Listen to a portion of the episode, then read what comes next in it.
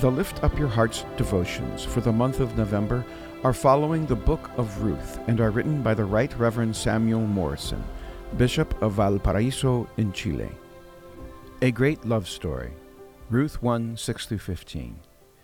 In this great love story that is the Book of Ruth, we see that although Israel turned her back on God, that does not mean that God abandoned his people.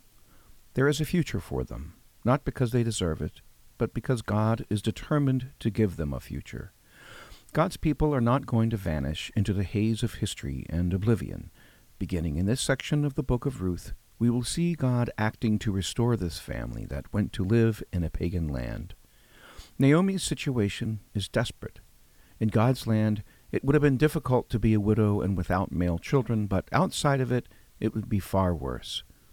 She has been left without means of subsistence and without any hope for the future. She will have to learn that she is totally dependent on God's mercy and faithfulness. It will be good to read this passage and be challenged by it. Number one. Naomi, the heartbroken widow, hears that there is no longer a famine in Israel. What does she do? If we remember our readings in preparation for Ruth, there is a cycle that begins when the people abandon God to go after the gods of the pagan nations. God hands them over to the consequences of their actions, which in this case is represented by the famine that devastated the land. Verse 6 tells us that the Lord had come to the aid of his people, which in Judges can be seen as an indication that the Israelites had returned to God. The famine has come to an end, so Naomi decides to return to her own. We must not overlook that her daughters in law do not question her decision, even though it means that they will leave their land. Why does God help his own? He does not do it as a reward for their good behavior, but to show them that there is life and future only at his side. We cannot buy God's favor with our repentance or our good behavior. What we must bear in mind is that God welcomes the needy. This is what the parable of the prodigal son tells us about. In the rest of the book, Naomi will learn that. The Lord will not abandon his people nor forsake his inheritance. Psalm 94:14. How does God deal with her daughters-in-law? Naomi, heartbroken, sees no future for her or her daughters-in-law if they stay with her. So, she asks them to return to their families so that they may have a chance to rebuild their lives. It is true that later on we will see bitterness in this woman, but here she only has words of gratitude towards her daughters in law. She is overwhelmed, but that doesn't mean that she is not able to empathize with the plight of these two young widows.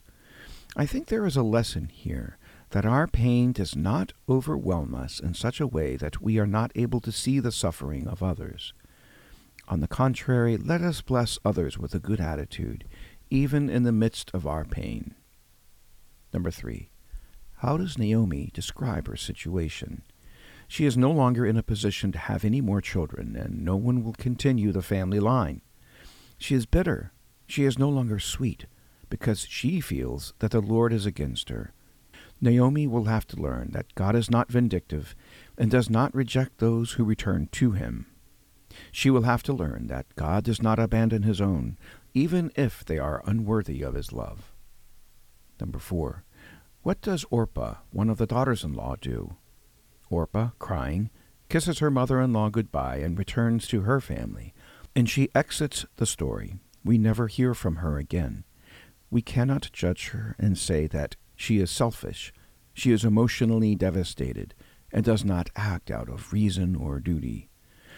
We must take care of ourselves because something can happen to us that overwhelms us so that we can see no way out except to abandon ourselves to desolation and bitterness. In our pain, the best we can do is return to God and throw ourselves into His arms. If God is for us, who can be against us? Romans 8:31. Think. We citizens of the third millennium have a hard time understanding the drama we are seeing here.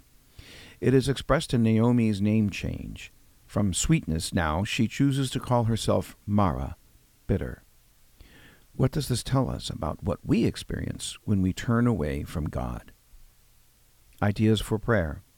Thank God that in Christ we have abandoned the bitterness of a godless existence to now live in the sweetness of God. Ask His help to trust Him always. Psalm 62, 1 through 2, 7 through 8. Truly my soul finds rest in God. My salvation comes from Him. Truly He is my rock and my salvation. He is my fortress. I will never be shaken. My salvation and my honor depend on God. He is my mighty rock, my refuge. Trust in Him at all times, you people. Pour out your hearts to Him, for God is our refuge. Lift Up Your Hearts devotionals is produced by GAFCON Global Anglicans. To support this and other GAFCON ministry, please visit gafcon.org.